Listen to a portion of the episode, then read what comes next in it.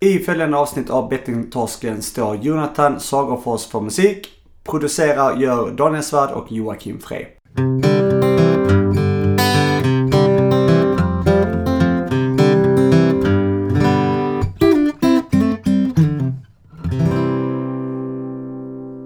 Välkommen till Bettingtorsken avsnitt nummer 45. 4-5. Välkommen. Välkommen. Hur står det till? Mm. Underbart. Okej. Eh, jag gick ut i morse, det vill säga 11-tiden. Mm. Fick solen i ansiktet och fick massa energi. Och nu är jag glad. Ja, det är skönt. Jag har inte ens kommit ut än. Nej. Det är också skönt. Ja. Men du mår bra ändå kanske? Det gör jag. Mm. Eh, Vi kan berätta lite vad det är för podcast för de som inte har eh, Mm. lyssnat tidigare. Gör det. Eh, Ska jag göra det? Okej. Det här är ju en podcast om eh, spelberoende och spelmissbruk. Eh, där man får följa vår resa. Daniel och min, Joakims, resa från spelberoendet mot spelfriheten. Vi bjuder in relevanta gäster då som vill hjälpa till och bidra med, ja, med all sin kunskap kring ämnena men också så här matchfixning och grejer som har då en, det är ju en sidodel kan man säga för det, det hör ju ofta ihop med spelberoende. Vi har ju psykologer, före detta spelare, anhöriga. Eh, ja, men personer som vill vara med och bidra. För att öka vår kunskap men också hjälpa oss och andra att förstå mer. Mm. Mm. Absolut. Så är det. Vi, vi är ju lite inne på matchfixning här nu. Vi är ju inne i en matchfixningsperiod. Det är inte så att vi fixar några egna matcher utan vi pratar om det då. Mm. Ehm, så att säga. Och ehm, ja, intressant ämne. Du, jag tänker också så här um, om eh, lite privat nu eh, för oss. Vi har ju startat ett eget fotbollslag ju, Mm. Inter Linné. Mm. Och vi ska ha en första match på söndag. Mm. Så nu när det här släpps det här avsnittet och den som eh, lyssnar på morgonen, god morgon Mm. till dem. Ehm, så kan de ju, om inte de har, eller eh, för att fira påsken då på bästa möjliga sätt. Mm. Så ska man ju gå ner till eh, Gröna Vallen om man är i Göteborg. Mm. Eh, I Majorna, Mariaplan. Mm. Travar man dit där eh, 16-15 nu på söndag då. Mm. Och så kollar de på vår eh, första seriematch eh, eh, någonsin. Ja, Mm. och det är ju... ehm, kommer bli fest. Ja, Eh, det är påskens höjdpunkt helt enkelt. Ja. Vissa, vissa ägnar ju påsken åt att tänka religiösa tankar. Vi jobbar mer med fotbollen. Som också är en form av eh, religion för många. Så att Det går lite hand i hand. det gör det. Eh, Det gör det verkligen. I i Argentina till exempel tillber ju många Maradona som en fotbollsspelare. Kanske i framtiden att någon kommer tillbe oss om vi gör många mål. Men det kommer ju vara så, tror du inte det om tusen år, två tusen år. Så om Maradona är en gud då förstås. Ehm, och han kunde då sparka på saker så med den sparken förstörde han länder och städer och allt. Han var så kraftfull och Mm. England speciellt. Exakt, han hade en hand som var som han kunde göra allt med. Kunde flytta planeter och alla möjliga grejer. Då var vi först med att prata om detta. Mm. Så och letar de upp arkivet så vet de att vi... eh, Kanske vi istället för ett vi, vi, kors. Blir vi såna här, vad heter det, lärju- lärjungar? Nej, vad heter de? Profeter. Profeter, exakt. Ja, så istället för ett kors så är det bara en etta och en nolla liksom. Att det är det här magiska numret 10 som inte får användas överhuvudtaget. Nej, exakt. Och sen en liten snabb sidogrej här då, på tal om sport. Eh, eh, nu måste jag rätta lite göteborgare. Men MIF slog ut Frölunda. Precis, också. Ja, jag ville Ja. bara, det var en sidogrej. Ja, det gjorde de. Så det är semifinal nu. Och Luleå de eh, värmer upp inför nästa år. Ja, på semester nu så att det, det är bra. Det är så kul man man får direkt intresse till något när man märker att det går bra. Så Exakt. Helt plötsligt älskar jag hockey. Ja men alltså hockeyn är ju fan... Jag, jag kan ju ta det snabbt också. Jag är lite sorgsen över det där. Jag var ju extremt engagerad i hockeyn. eh, Eller jag har varit hela mitt liv alltså. Och jag håller på Luleå och eh, liksom så här, förr i tiden var jag åkte upp liksom, tog den här långa jävla flygresan upp för att kolla matcher och höll på liksom så här. Och jag har tappat det där för att det är, alltså tappat men jag har blivit lite också, eh, så den här serien de spelar, 52 matcher, Mm. det är ju ett fiasko. De borde införa fotbolls... Eh, Ja, 30 variant. matcher liksom. Det kommer aldrig hända därför att de tjänar ju såna enorma pengar på de här extra 22. Det var ju runt 30 matcher förr i tiden men jag orkar inte det där liksom. Så nu när vi mötte Brynäs då var det så här, eh, då, då började jag titta lite men nej, ja, jag jag har tappat det mycket. Det blir för mycket, det blir för långt. Ja, det var det. Ja. Bra. Vi, hade ju ett... Är det något annat? Hur har det gått nu? ehm, eh, ja. Eh, har du haft något spelsug? Nej, däremot väcktes mina tankar på spel, jag ska dra det här snabbt, eh, på jobbet Okej. av alla ställen. Ja. Och jag håller på att ta fram en bild här. Då står det... Ska vi se, där har vi den. Då kommer jag in alltså i eh, lärarrummet och eh, på bordet så ligger som vanligt lite tidningar eh, och- sånt. Och eh, sitter det några, några kollegor och dricker kaffe. Men då är det något nytt där inne på bordet. Och då är det en, ett A4-papper som någon har vikt som man kan ställa upp liksom. Och där har de tejpat fast tre stycken såna här eh, Sverigelotten. 25 kronor styck då. Mm. Ehm, och så står det så här. eh, Prova din lycka. Kom och köp på Expeditionen. 25 kronor styck. Ehm, ja. ja. Och det är, vad säger du om det? På en... eh, Ja, först tanken är får de lov att sälja lotter där. Ja, alltså jag tror väl så här, Sverigelotten, de är ju väldigt involverade i föreningslivet. Så det har väl något som... Men skola är väl ingen förening? Nej, det är inte det. Eh, Det är väl något... Det går Kanske några fuffels där på gång? Garanterat. men, men jag tycker så här. Det hör fan mig inte hemma på en eh, skola att hålla på och kränga lotter. Och gör det det, då kan det i så fall stå vart de här pengarna går någonstans. Men det är ingen som vill prata om det. Det hade varit en annan sak om det är så här, nu har eh, skolan startat en förening för någonting och vi ska dra in lite pengar genom lotter, var med och stötta. Det är en annan grej då. Nu är det bara kom och köp lotter, pröva och pracka på folk eh, Men är- Sverigelott Men är inte det åldersreglerat? och köpa de här lotterna. Ja. Jo. Men alltså det är inte, ele, eleverna får inte se det här utan det är för personalen bara. Ja, okej. Ja, jag trodde väl att de sålde det typ i kafeterian eller något sånt där. Nej, vi har ingen kafeteria. Ja, okej. Du vet att eh, eh, det vore ju en... Eh, ja, det är i och för sig konstigt att de inte har det, men jag är väldigt inriktade på att eh, göra cash annars. Uppenbart, jag vet inte om här lot- Jag ska fråga faktiskt vad lotten, vad pengarna går. Mm. Men vadå, då, då tänkte du... Eh, alltså, ja, du blev arg då, eller hur kändes det? Ja, jag blir irriterad. Jag tycker inte det hör hemma på en skola. Om det som sagt inte är något uppenbart gott ändamål liksom som ja, våra elever kan ha nytta av eller vad det nu kan vara. Mm. Ehm, nej, jag tycker att det är förkastligt faktiskt och jag uppmanar, om det nu är någon från min skola som lyssnar. Ja, men gjorde du någonting där? Tog du upp det här? Du kanske får göra det när du kommer tillbaka? Ja, jag såg det här sista arbetsdagen här innan påsken och bara tog en snabb bild och sen åkte jag hem. Men ja, jag ska absolut göra det. Det är, inte okej tycker jag. Nej. Ehm, Ja, nej det är kanske är bättre att veta syftet då. Men eh, ja, jag fa- fattar. Det, Det är Finestra Sankt Jörgen, en del av Aha. Academedia som gör det här. Ja, där fick de. jag fick de en känga. Men eh, eh, påsk, har du Ja. några spexiga planer? Eh, ja, det har jag.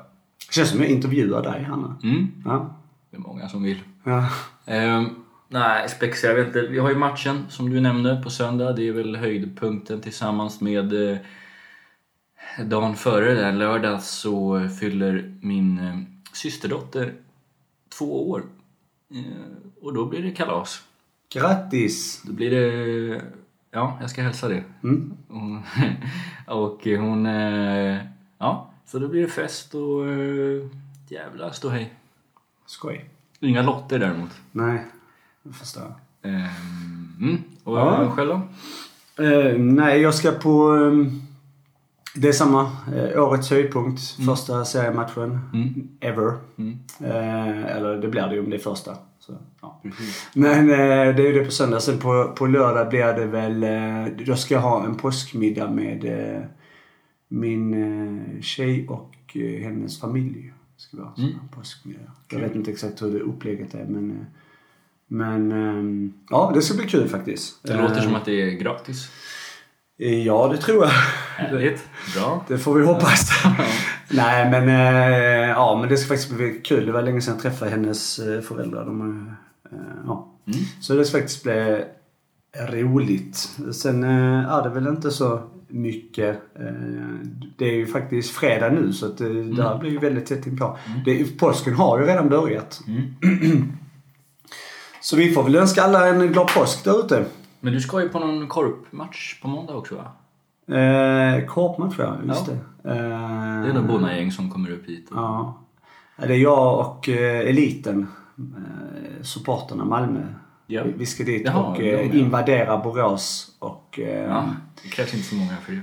och berätta för, för plastgänget att vem det är som är svenska mästare. Mm. Alltså det är plastmatta och så här de har där. Det har de. Ja, usch. Kan, vi, kan vi ta en grej om det snabbt då? Ja. Jag är väldigt glad över, det här är ju ändå en fotbollspodd det här då. Nej jag skojar. Men det är, eh, apropå det här med plast eh, kontra gräs. Så eh, Trelleborg gick ju upp. Mm. Vilket är glädjande. För de spelar på en riktig fotbollsplan. Som är gjord av gräs. Mm. Så då är det alltså Trelleborg, Malmö har gräs. Blåvitt, typ, hybrid. Mm. Kalmar har gräs. Eh, Jag tror faktiskt det är Halmstad åkte ur. Det är nog bara de i Allsvenskan som kör gräs. Och det är tragiskt, men det är bra att Trelleborg kom upp så att det blir i alla fall eh, tre lag. Också bra att det kommer upp ett nytt Skånelag Ja, igen. precis. Mm. Ja men Trelleborg Hels- Helsingborg slirar ju där i andra. Ja, de, de var väl favoriter att gå upp läste jag någonstans. Men Trelleborg är ett klassiskt lag, det är kul att de är uppe. Mm. Eh, och det är kul för, för Jens, eh, han, eh, dagens gäst Mm. som vi har, ehm, eh, är ju också en, eh, han ska väl också på matchen?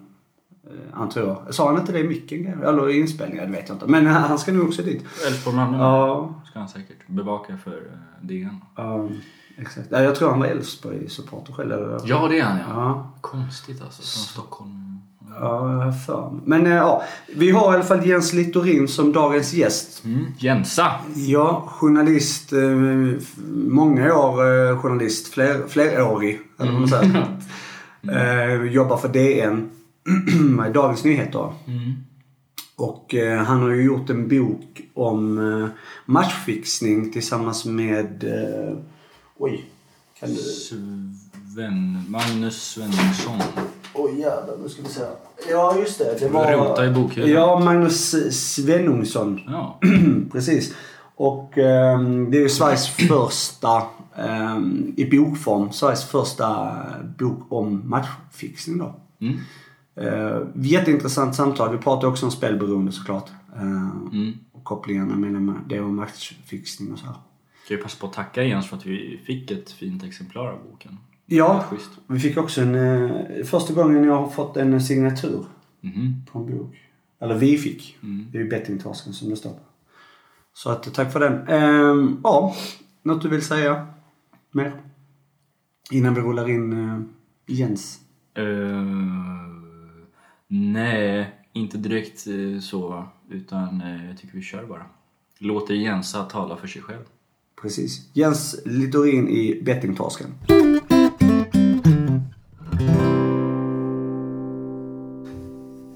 Tjena grabbar. Hej. Välkomna hit till min lilla lägenhet. Hej Jens. Tack så mycket. Eh, hej Daniel. Hur, hur står det till? Daniel? Bara bra, tack. Mm. Med dig Jens? Det är alldeles utmärkt. Eh, kul att få komma hit till er och träffa er. Härligt. Eh, ja, jag tänkte bara fråga dig. Vem är du? För de som inte vet. Ja, jag heter Jens Littorin och jag är, arbetar som journalist på Dagens Nyheter sedan ganska många år tillbaka. Eh, jag har arbetade ganska länge på sportredaktionen på DN Eh, sedan har jag varit en sväng i London som korrespondent. Eh, och sedan hamnade jag här på västkusten i Göteborg. Och så nu har jag en tjänst som, där jag ska täcka in det mesta som händer på den här sidan landet. Eh, Så det är inte bara sport utan det är ekonomi och eh, andra nyheter, kultur. Eh, Sen har jag skaffat mig, får man säga, ett litet specialintresse. Jag, har bevakat mycket idrottspolitik under åren på, jag- på, på DN-sporten. Så jag har skrivit rätt mycket om doping till exempel. Och på senare tid så har jag skrivit mycket om matchfixning som är ett problem som liknar dopingen på, på många sätt. Och som är en, ett, eh, stort hot mot idrotten. Eh, har just kommit ut med en bok som heter Matchfixarna, hotet mot nationalsporten. Som jag har skrivit tillsammans med Magnus Svenungsson. Han är journalist på eh, Sveriges Television, Uppdrag granskning. Och har gjort en hel del program om det här fenomenet. Mm. Hur, hur länge har du jobbat som journalist? Oj, det är nästan i 30 år. 30 år. Eh, Ja. eh, Jag började på en lokaltidning i Nyköping Okay. För väldigt länge sedan, känns det som. Eh, Det var redan på 80-talet. Eh, Och eh, sen har jag jobbat faktiskt på DN nästan hela, min, hela mitt yrkesverksamma liv. All right. För, förutom jobb och så här, eh, har du några andra intressen och hobby och så här? Ja, jag har väl... Eh, det, jag har ett brett idrottsintresse. Eh, jag har... Ja, eftersom jag inte blev något nå vidare på någonting själv så, så, så började jag sen att skriva om det faktiskt. Det, det är ju inte sällan som det blir så. Eh, men jag har varit eh, jag har varit ungdomsledare inom fotboll eh, ett tag för ett flicklag. En väldigt rolig tid i mitt liv. Eh, sen, eh, ja, sysslar en del med musik också. Eh, till, Spe- Spelar du själv då eller? ja, jag spelar lite keyboard till husbehov sådär. Eh, Okej. Så jag höll på för att fuska rätt mycket i band och sånt där. Men eh, Det är ingenting som finns på Spotify som man kan lyssna på? Nej. det, det, som tur är inte. All right. Ja, vi har ju den här boken Matchfixarna framför oss här. Lite fin layout, får jag säga igen då. Den var snygg. Bra jobb, Magnus. Kanske det var. Precis, Ja. vi tackar å hans vägnar. Ja, och eh, är det någon speciell händelse som har liksom utlöst ditt eh, och ert intresse för matchfixning just? Eller är det bara, du nämnde idrottspolitik här tidigare, men, men det här är ganska specifikt då och, och eh, nytt inom citationstecken. I alla fall att nytt att det snackas om det. Det är ju Sveriges första matchfixningsbok. Ja, det får, måste det vara. Ja. Ja. Eh, hur kommer det sig att du intresserar dig för, för det här?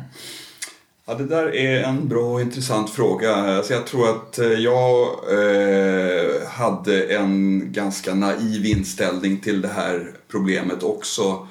Precis som det som vi vill peka på i boken då, att eh, svensk idrott och myndigheter och lagstiftare har haft en naiv och okunnig och eh, jag skulle vilja säga förnekande inställning till matchfixning.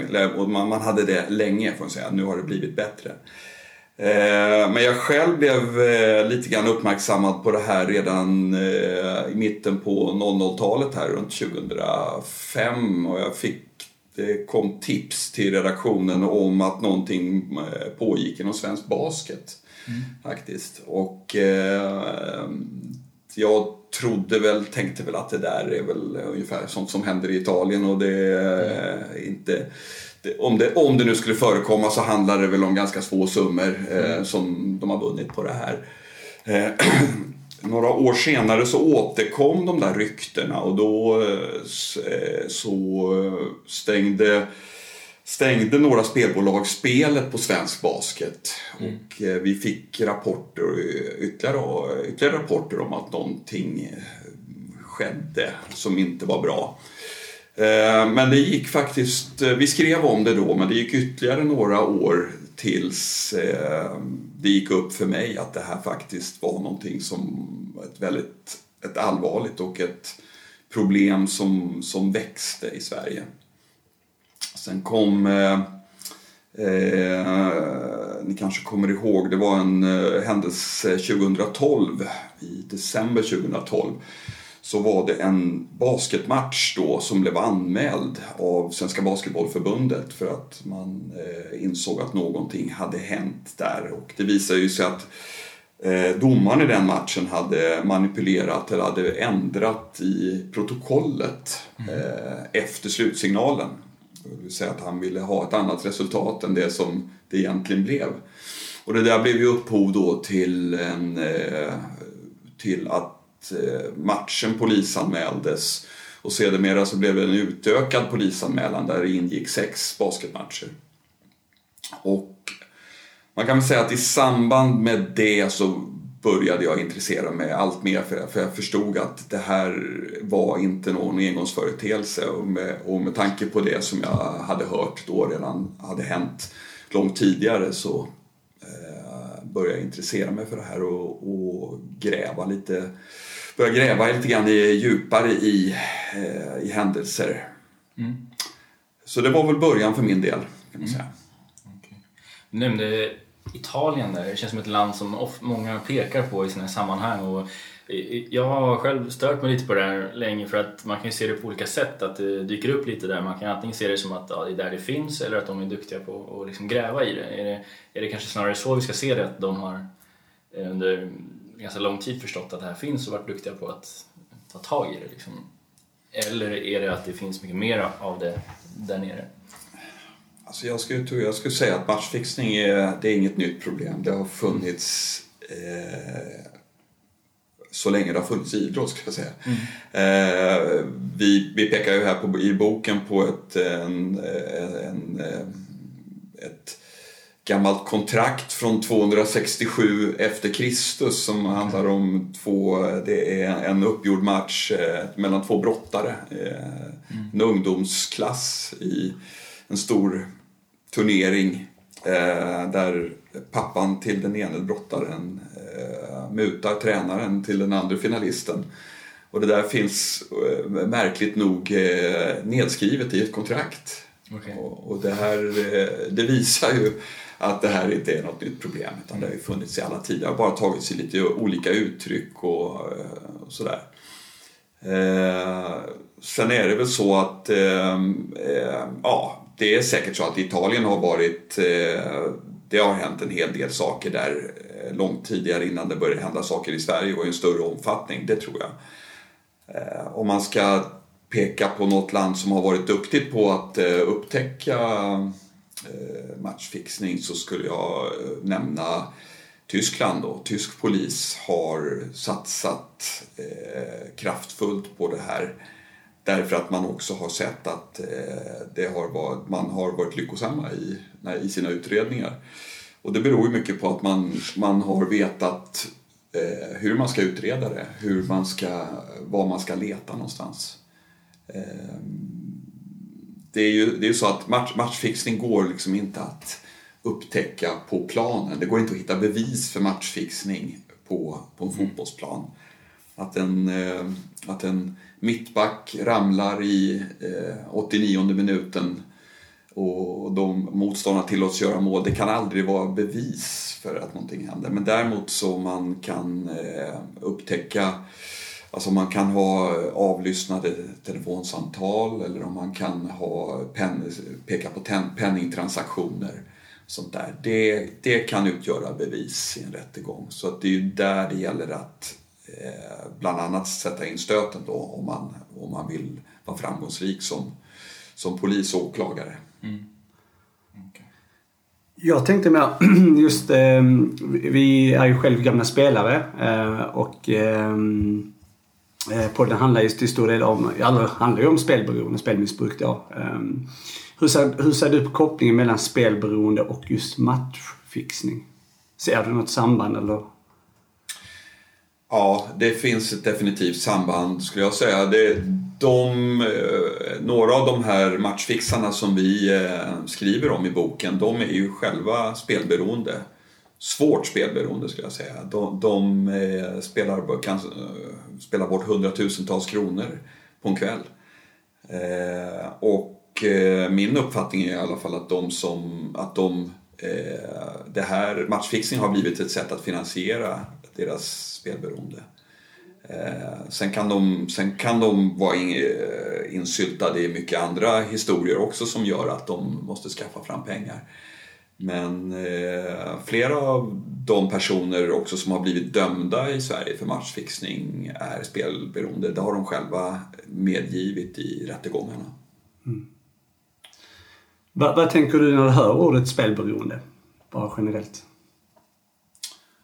Ja tänker väl... Ehm, jag, tänker, jag, tänker, jag tänker på den här tystnadskulturen som, är, som vi även har upptäckt inom... Eh, som även finns kring matchfixning. Att det är ju någonting som vi inte talar särskilt mycket om och det är någonting som vi borde tala mer om. Jag får en känsla av att det är någonting eh, ganska skamfyllt. Eh, någonting som man inte gärna skyltar med. Eh, och eh, det, det bör nog lyftas fram mera i ljuset om vi ska kunna hjälpa, hjälpa flera, tror jag. Mm. Eh, vad, vad skulle du säga att det beror på att vi inte har varit så framgångsrika på att uppmärksamma det här i Sverige än så länge? Är det naivitet eller är det för lite resurser eller vad, vad beror det på? Det är eh, en kombination av flera saker. Ska jag säga. Vi, vår, vår bok tar ju eh, sin utgångspunkt i ett uttalande från eh, Sveriges idrottsminister eh, Lena Adelsohn Liljeroth. Hon, eh, det här är ett uttalande från 2011 då, då hon ska resa till Bryssel och diskutera matchfixningsproblematiken i EU. Och hon hävdar ju då att eh, matchfixing är någonting som inte är ett problem i Sverige. Vi har inte problem med det här.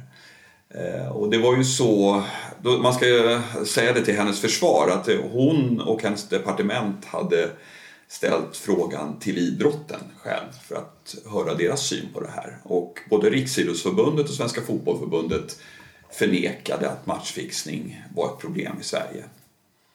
Eh, och det här eh, det är ju väldigt märkligt egentligen med tanke på för att det här var ju någonting som hade diskuterats ute i Europa. Eh, till exempel Michel Platini som var ordförande för Uefa vid den här tiden. Han reste ju till Europarådet och helt enkelt vädjade till Europarådet om att alla de dess stater skulle hjälpa till i kampen mot matchfixning. För att han och Uefa insåg att eh, det här var ett så omfattande problem så att eh, idrotten och fotbollen skulle inte klara av att hantera det själva. Alltså man, behöver, man behöver gå samman med gemensamma krafter. Idrotten, eh, polisen, lagstiftarna, eh, många krafter måste samverka för att man ska kunna hantera ett sånt här komplext problem. Men i Sverige så, så helt enkelt, det var inte bara det att man, att man sa att det här finns inte i Sverige. Sverige ställde sig även utanför samarbetet, det samarbetet som Europarådet redan hade satt igång. Man, hade, man har eh, man har gjort en, en, en konvention mot matchfixning eh, som då man uppmanade alla medlemsländerna att skriva under. Sverige var ett av de få länderna som dels ställde man sig utanför arbetet med konventionen eh, men man eh, valde också att inte skriva under den. Man har fortfarande inte skrivit under den här konventionen. Alltså till dags dato? Till dags dato. Mm -hmm. Och det har i sin tur då, säger man, att göra med att EU, det finns ett problem inom EU. Alltså EU-länderna vill skriva på den här konventionen gemensamt och det här arbetet eh, blockeras just nu av Malta där väldigt många eh, spelbolag är registrerade. Så att Malta som nation ser en risk för att man kommer att tappa business om man utformar den här konventionen på det här sättet. Så man har blockerat mycket av arbetet mot matchfixning och eh, tyvärr, och det är ju för mig obegripligt att ett litet lilleputtland som Malta kan eh, tillåtas göra det. Men så är det. Så Sverige har fortfarande inte skrivit under den här konventionen. Eh, och eh, där kan väl jag tycka att eh, ja, det är möjligtvis så att det här arbetet inte skulle komma någon vart eh, på grund av den här blockeringen. Men alltså, med tanke på det som har hänt i Sverige så tycker jag att Sverige borde visa en god vilja och skriva under och åtminstone sätta sin namnteckning på den här, på den här konventionen. Då skulle man i alla fall visa att man, man bryr sig. Men det borde vara någon form av diskussion i och med nu de här nya spellicenserna eller, som de nu håller på att omreglera. Mm. Eventuellt till nästa år då. Så ja. är det väl något som de antagligen diskuterar? Eller vad tänker du? Ja, eh, alltså absolut. Nu den... Vi får ju säga det att det har hänt mycket kring matchfixning. Eh, mycket positivt kring det här. Det, det, det har det gjort. Och den, det viktigaste just nu är den, är den lagändring som du nämner. Eh, vi, vi, skriver om det i boken här om, eh, alltså det har ju funnits en lucka i lagstiftningen när det gäller matchfixning som har gjort att åklagarna har haft svårt att hitta bevis för eh, att driva de här fallen till domstol. Ehm, jag vet inte, vi kanske, ja, vi kan ju bara kort beskriva det här men det, det, det är rätt fascinerande därför att eh, om man, om man säger så här att om, eh, om jag mutar dig eh, och säger att här har du 100 000 kronor eh, och så gör du självmål på, på lördag i matchen och så vinner vi pengar. Det, mutan i sig är åtalbar. Eh, om jag säger att eh, om inte du gör självmål på, eh, på lördag så kommer jag att knacka sönder dina knän. Eh, då är det hot. Det är också åtalbart.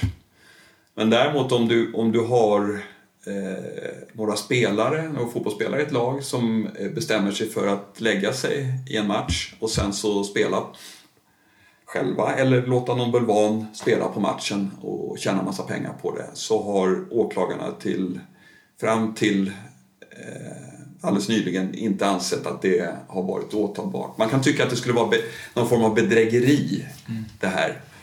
Eh, och man har ju tittat över det här men, men ändå valt att inte gå fram med de här fallen eh, där det har varit ganska tydligt att någonting har hänt men man har inte riktigt kunnat peka på eh, eller rättare sagt hitta bevisen för att det har, eh, har hänt. Eh, och då har man inte åtalat. Nu är en lag, ny lag på gång. Från den 1 januari 2019 så kommer det att finnas en spelfusklag förhoppningsvis. Då kommer hela den här händelsekedjan att bli kriminaliserad. Matchfixning kommer att bli kriminaliserat. Mm. Vilket kommer att ge...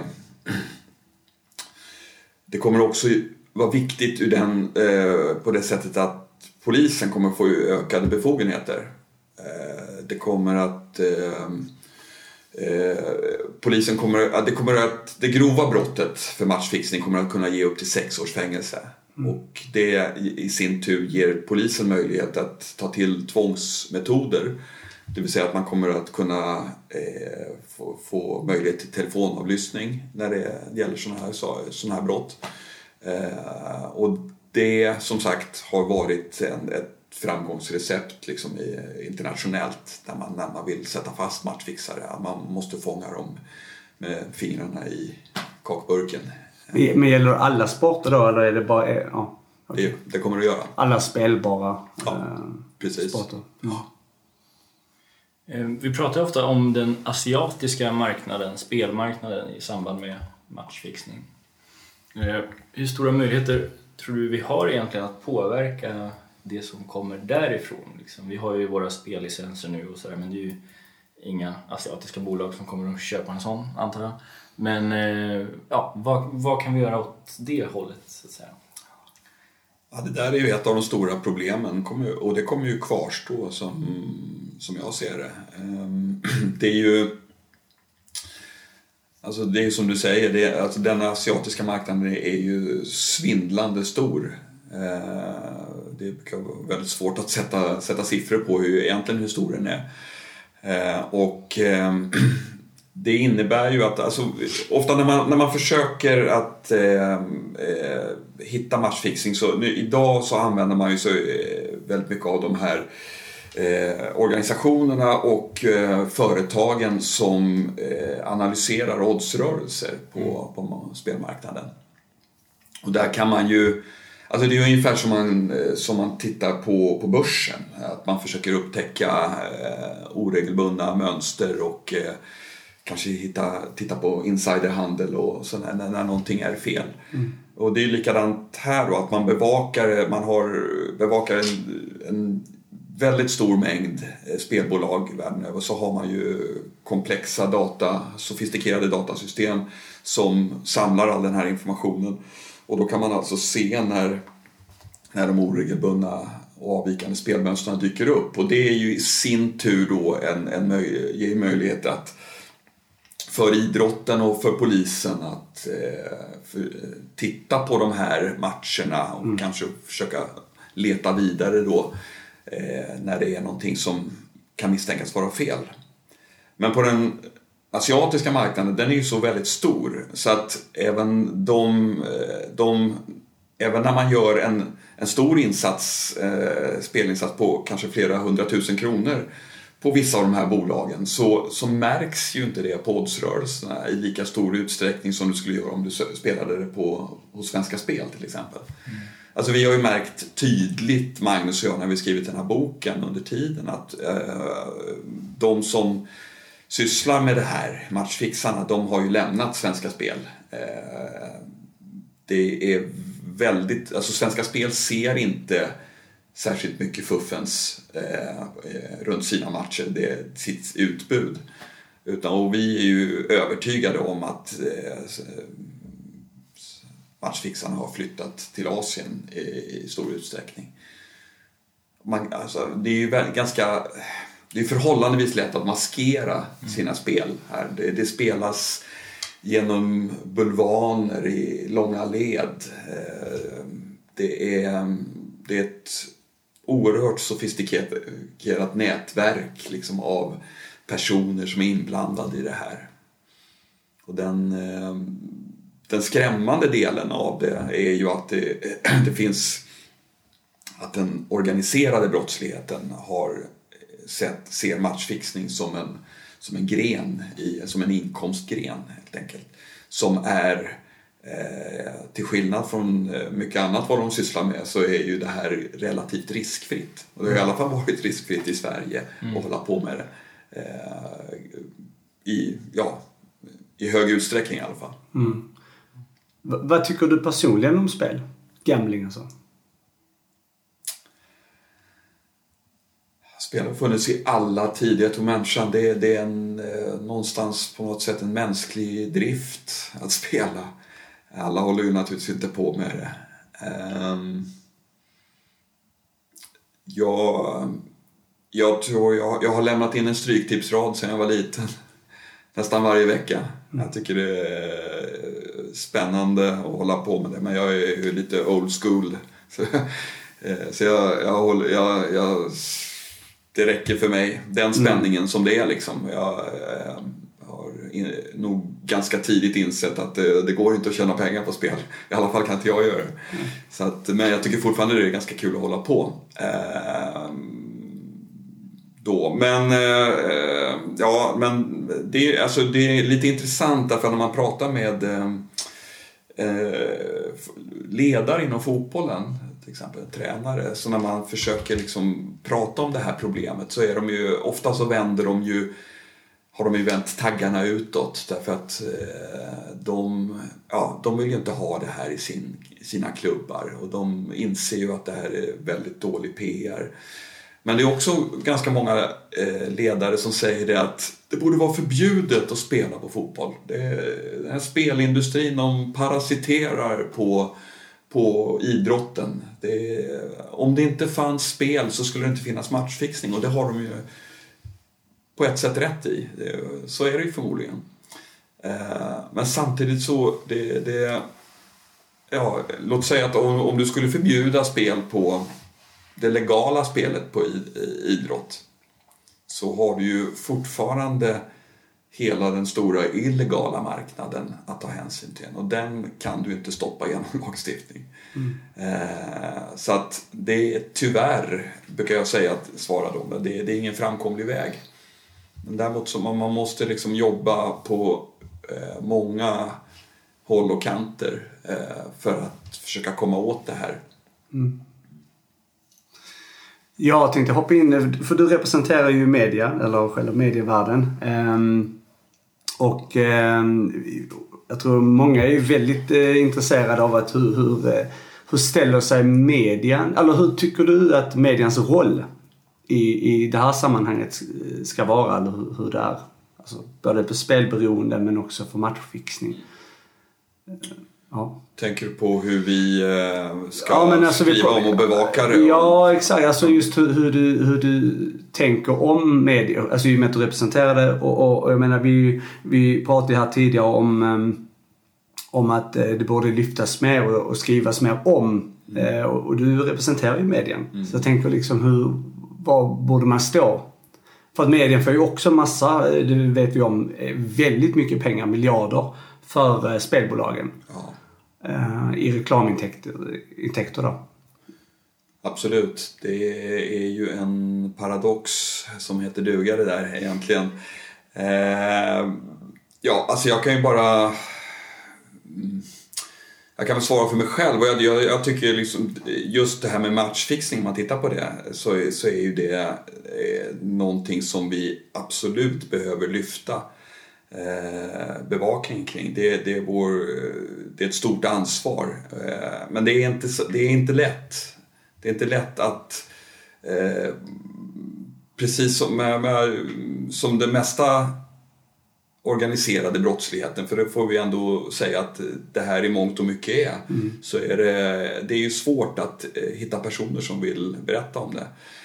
Jag kan bara ta ett exempel som när, när Brottsförebyggande rådet gjorde sin utredning eh, kring matchfixning så eh, skrev de till verket på samma sätt som de brukar göra när de ska utreda någon form av brottslighet. Det vill säga att de upprättade en tipstelefon. Eh, och eh, eh Eh, utredarna har berättat för mig att eh, varje gång de gör det så eh, det brukar alltid vara någon som hör av sig. Det brukar vara antingen är det ett, ett offer, någon som har blivit utsatt för, för någonting eller så är det då personer som kan ha varit inblandade på ett annat sätt men som vill berätta. Men när det gäller matchfixning så fick de inte ett enda samtal. Och det, det där har väckt en del tankar kring mig, hos mig. Liksom det, jag tror ju att alltså det är inte bara de, det är inte bara eh, de kriminella som är inblandade i det här utan det finns en det finns eh, risk för i alla fall att det, fin, att det är många inom, så att säga, inom idrotten och eh, inom, som, som spelar som också är inblandade i det här, som inte vill prata om det. Och det är ganska naturligt. Men av den anledningen så är det ju viktigt för, för oss i medierna att, att eh, gräva i det här och försöka få fram fakta och eh, avslöja saker. Det, det, för det här handlar om, det här handlar ju om idrottens eh, trovärdighet i längden. Det här är ju ett allvarligt hot mot, mot, mot idrotten. Jag, jag, tror ingen, jag tror inte det är någon som vill sitta på, på en fotbollsläktare och, och, och titta på sitt favoritlag och fundera på om det verkligen är verkligt det vi tittar på. Eller om det är någon sorts variant av sån här eh, amerikansk fribrottning som är uppgjord på förhand. Det är, det är ett ganska skrämmande perspektiv. Eh, sen har vi naturligtvis eh, som du nämnde, de, de spelberoende. Det är, alltså, det är ju ett... Det, ja, jag kan inte säga, jag är, är, eh, långt ifrån någon expert på det, men jag har ju en känsla av att det inte är ett problem som minskar i samhället. Eh, tvärtom så känns det som att det är ett ökande problem och det har ju det finns en koppling där också till, eh, till det här med matchfixning.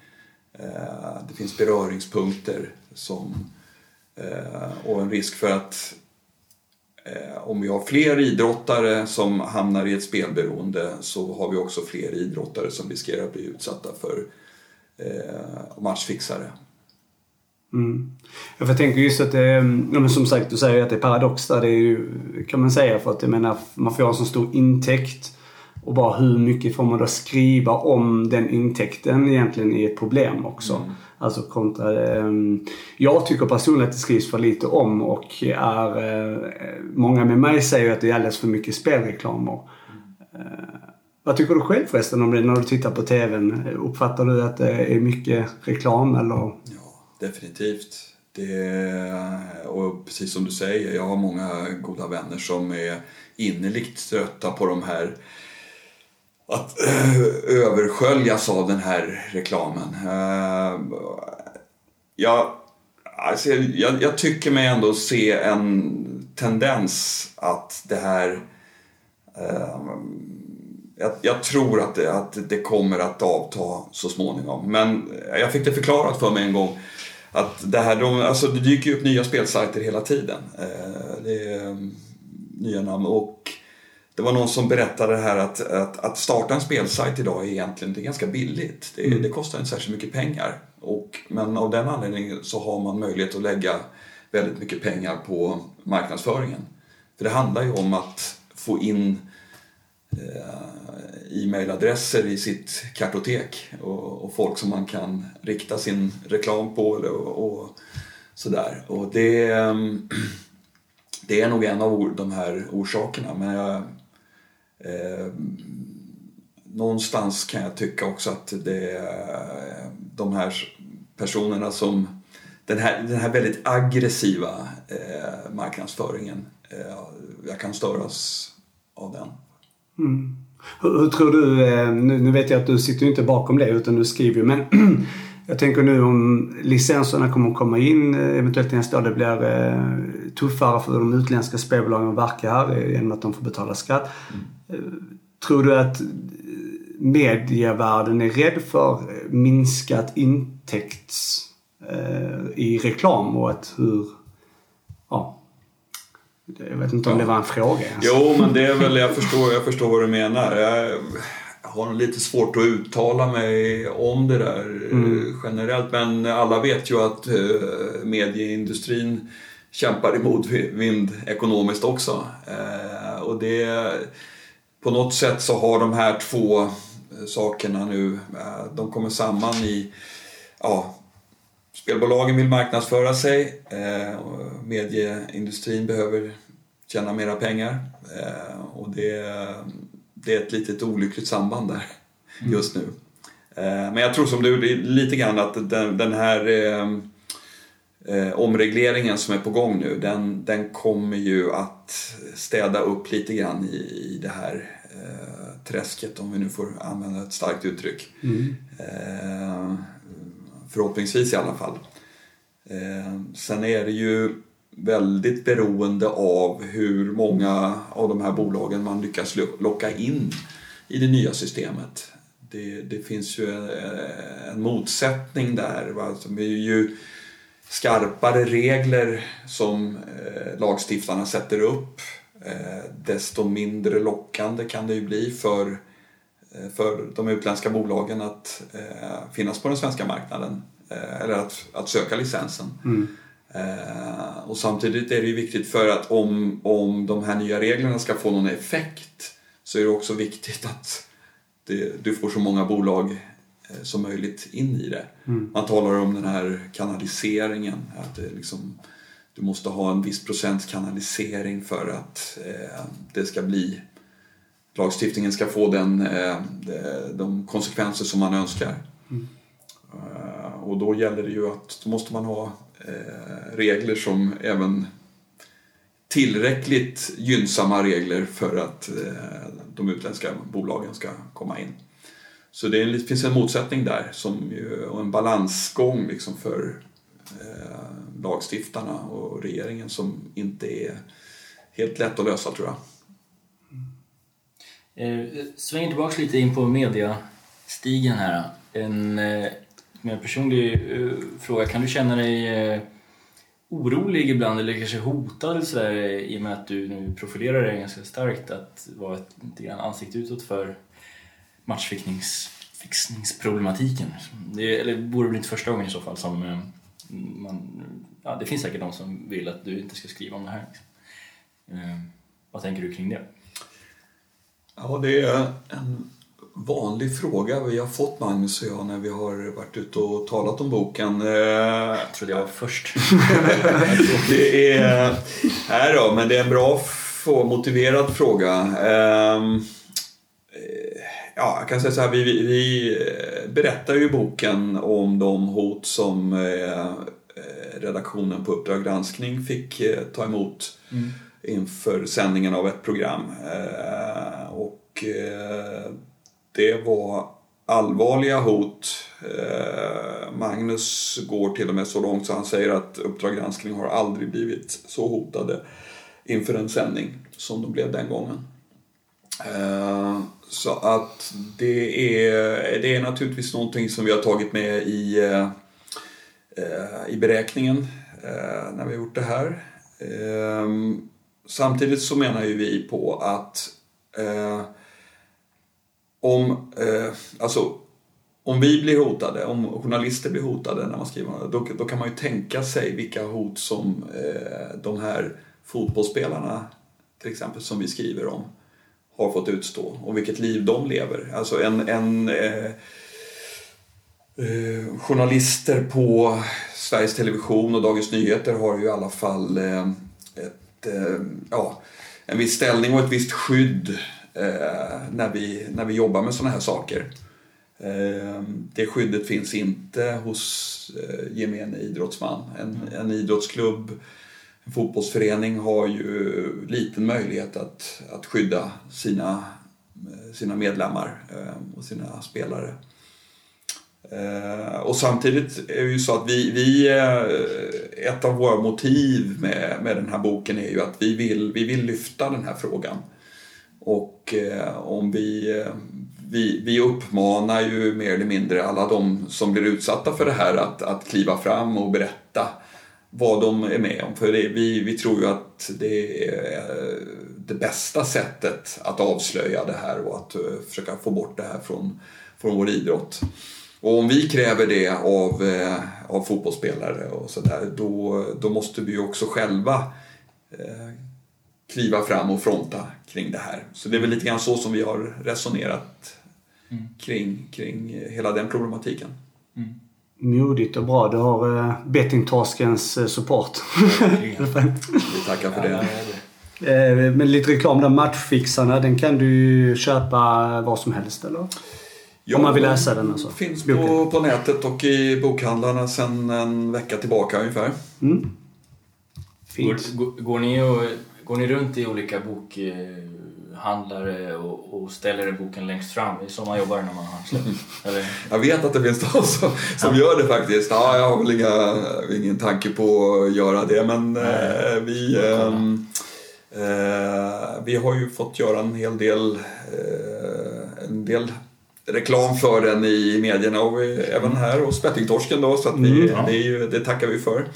Det alla, eh, alltså vi, vi vill ju som sagt, vår avsikt är inte att, att i första hand kanske att sälja eh, en massa böcker utan vår, vår, avsikt är att lyfta det här problemet och att det nu eh, vi fick möjlighet att göra det i bokform, det, det är väldigt bra. Mm. Eh, vi, vi vill liksom att det ska bli uppmärksamhet kring matchfixningen så att eh, eh, Ja, så att vi, vi, vi, har hela tiden, vi säger hela tiden det att det här är inte bara ett idrottsproblem utan det här är ett samhällsproblem med matchfixning.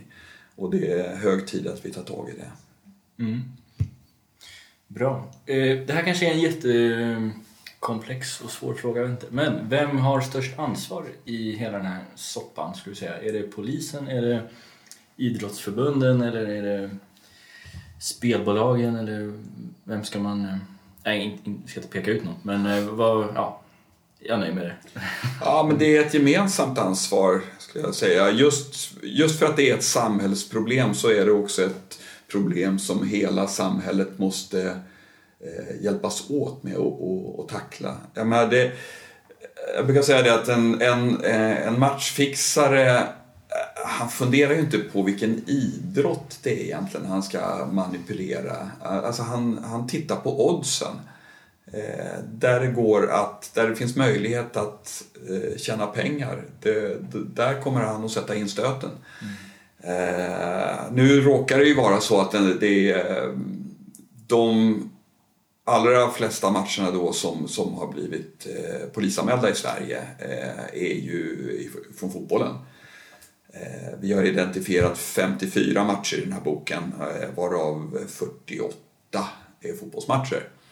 Så att det är ju sven, svensk fotboll som har blivit hårdast drabbade men samtidigt så har ju vi, eh, vi under när vi arbetar med boken så har vi ju sett, har fått mycket tips om att det förekommer fixning inom ishockey och bandy till exempel också. Så. Bara repetera, hur många matcher? 54 matcher som vi har identifierat som är eh, polisanmälda kan man säga. Okay. Och, och lite, lite slarvigt uttryckt. Men, men det är, och det är ju alltså ehm, eh, spelbolag, eh, Svenska Fotbollförbundet eh, eller polisen själva då som har, som har anmält matcherna. Eh, därmed är inte sagt att det är, alla de här matcherna är fixade utan det bygger ju i hög utsträckning på eh, sån här eh, när spelbolagen har sett avvikande spelmönster. Mm. Eh, och eh, som ju är en stark indikation på att någonting är på gång eller har hänt. Mm. Mm. Vi eh, får börja runda av här. Kände du på mig? Ja. Men ska vi... Är det någonting som du tycker att vi har missat som vi borde snacka om när du sitter i stolen här? Heta stolen. Jag har kommit med mycket goda och tänkvärda frågor. Spel, ja, spelberoende kan vi annars... Ja, eh, spelberoendet är ju... Där höll jag på att säga, där är ni mera experter än vad jag är.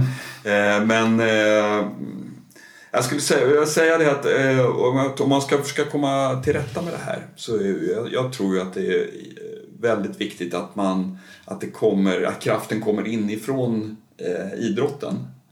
Att man eh, eh, alltså, matchfixing jämförs väldigt ofta med dop, dopning.